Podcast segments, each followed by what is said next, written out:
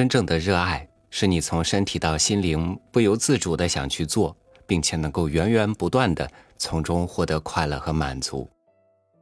如果你热爱阅读，那么你一定有类似于今天这篇文章里的经历或者感受。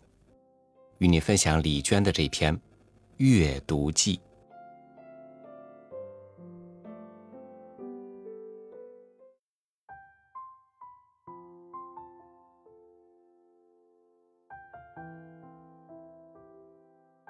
我上小学一年级时，有一天捡到一张旧报纸，闲来无事，就把自己认得的字挨个儿念了出来，竟然发现他们的读音连缀出了一句自己能够明白的话语，大为震动。那种震动，直到现在还能清晰记得，好像写出文字的那个人无限凑近我，只对我一个人耳语。这种交流是之前在家长、老师和同学们那里从不曾体会过的。那可能是我最初的第一场阅读，犹如开壳中小鸡啄开坚硬蛋壳的第一个小小空隙。阅读令我打开了通向更大也更黑的世界的一扇门。从此，只要是印有汉字的东西，我都饥渴阅读。最大的来源是捡垃圾的外婆拾回家的旧报纸。邻居家则是最渴望的去处，他家有一面书架，密密麻麻的书籍对我来说无异于阿里巴巴宝藏。可惜他家总是不被允许进入。每年新开学是最快乐的时候，往往不到两个星期就读完了整学期的内容。小学三年级，我转学到了新疆，和妈妈一起生活。妈妈单身，正在考虑结婚。当时她有两个追求者，向我征求意见。我怂恿她选择其中一个。却没有说出真实原因。那人家里也有一面摆满书的书架，令人神往。很快，我如愿以偿，却害惨了我妈。那人嗜酒，往下有八年的时间，我妈陷入了混乱的人生。而且后来我也发现，那些书其实全是装饰品，没啥靠谱的内容。小学四年级那年，我妈开始做收购废纸的生意，怕淋雨，专门腾了一间房子堆积。所谓废纸，大都是书籍和报纸。于是那个暑假，我幸福惨了，天天从那间房子的窗户上爬进去，门锁着，我妈不让随便出入，躺在快要顶到天花板的书山书海上看书。那才是真正的书山书海呀！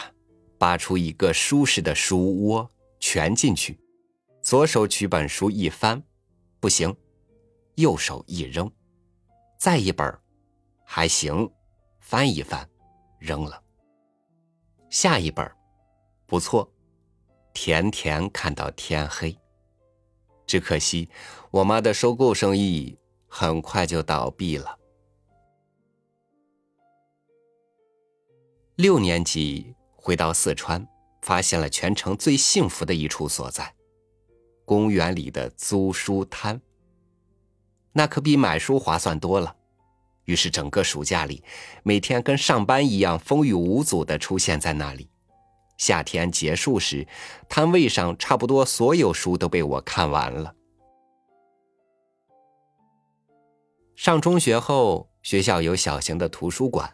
能借阅到一些文学经典和报纸期刊，此外，帮同学做值日的话，也能借到他们的书看，全部是毫无选择的阅读，全然接受，鲸吞海纳，吃干抹净。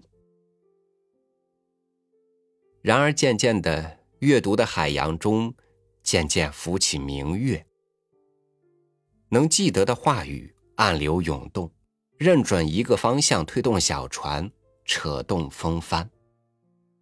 而忘记的那些，则是大海本身，沉静的荡漾，同时也是世界本身。我想，这世界其实从来不曾在意过谁的认可与理解吧。它只是存在着，撑开世界应有的范围。直到现在为止，我对阅读也并不挑剔，只要不特别枯燥，都能看下去。而且在我如今的年龄上，阅读的意义已经不只是汲取养分、增加知识、领略愉悦诸如此类了。看到一本好书固然觉得幸运，遇到烂书也并不排斥。况且烂书带给人的思考空间同样巨大。何以烂？何以不能避免烂？都烂成这样子了，为什么还能令人接着往下看？还有那些没啥天赋的作者们，他们的视野、他们的态度、他们的奢望、他们的努力，历历在目。看多了，也就渐渐熟悉了他，理解了他，并且原谅了他。阅读不但带来共鸣的乐趣，也带来沟通的乐趣。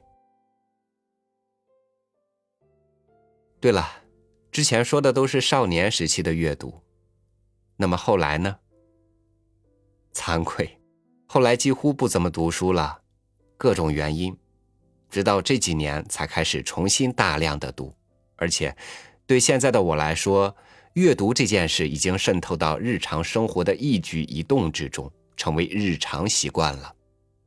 什么都是读，什么都是学习与获得。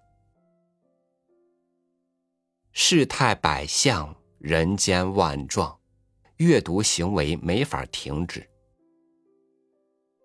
我仍稳稳当当的。进行在当年的航道上，明月已经升至中天。当我再次拿起一本书的时候，总感觉一切仍然刚刚开始。当年的耳语者还不曾走开，只对我一个人透露唯一的秘密。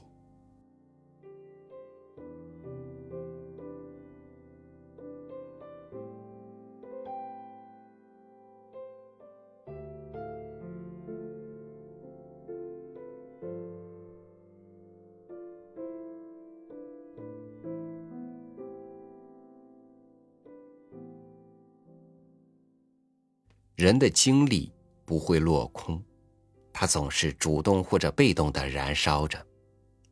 当然，精力花在哪儿会给你带来不一样的境遇。比如此刻，有一份精力被花在了听这篇文章上，于是你、我和作者李娟，我们探讨着阅读的意义，并且它极有可能促使我们换一种态度去面对生活。面对阅读，感谢您收听我的分享，欢迎您关注微信公众号“三六五读书”，收听更多主播音频。我是朝宇，祝您晚安，明天见。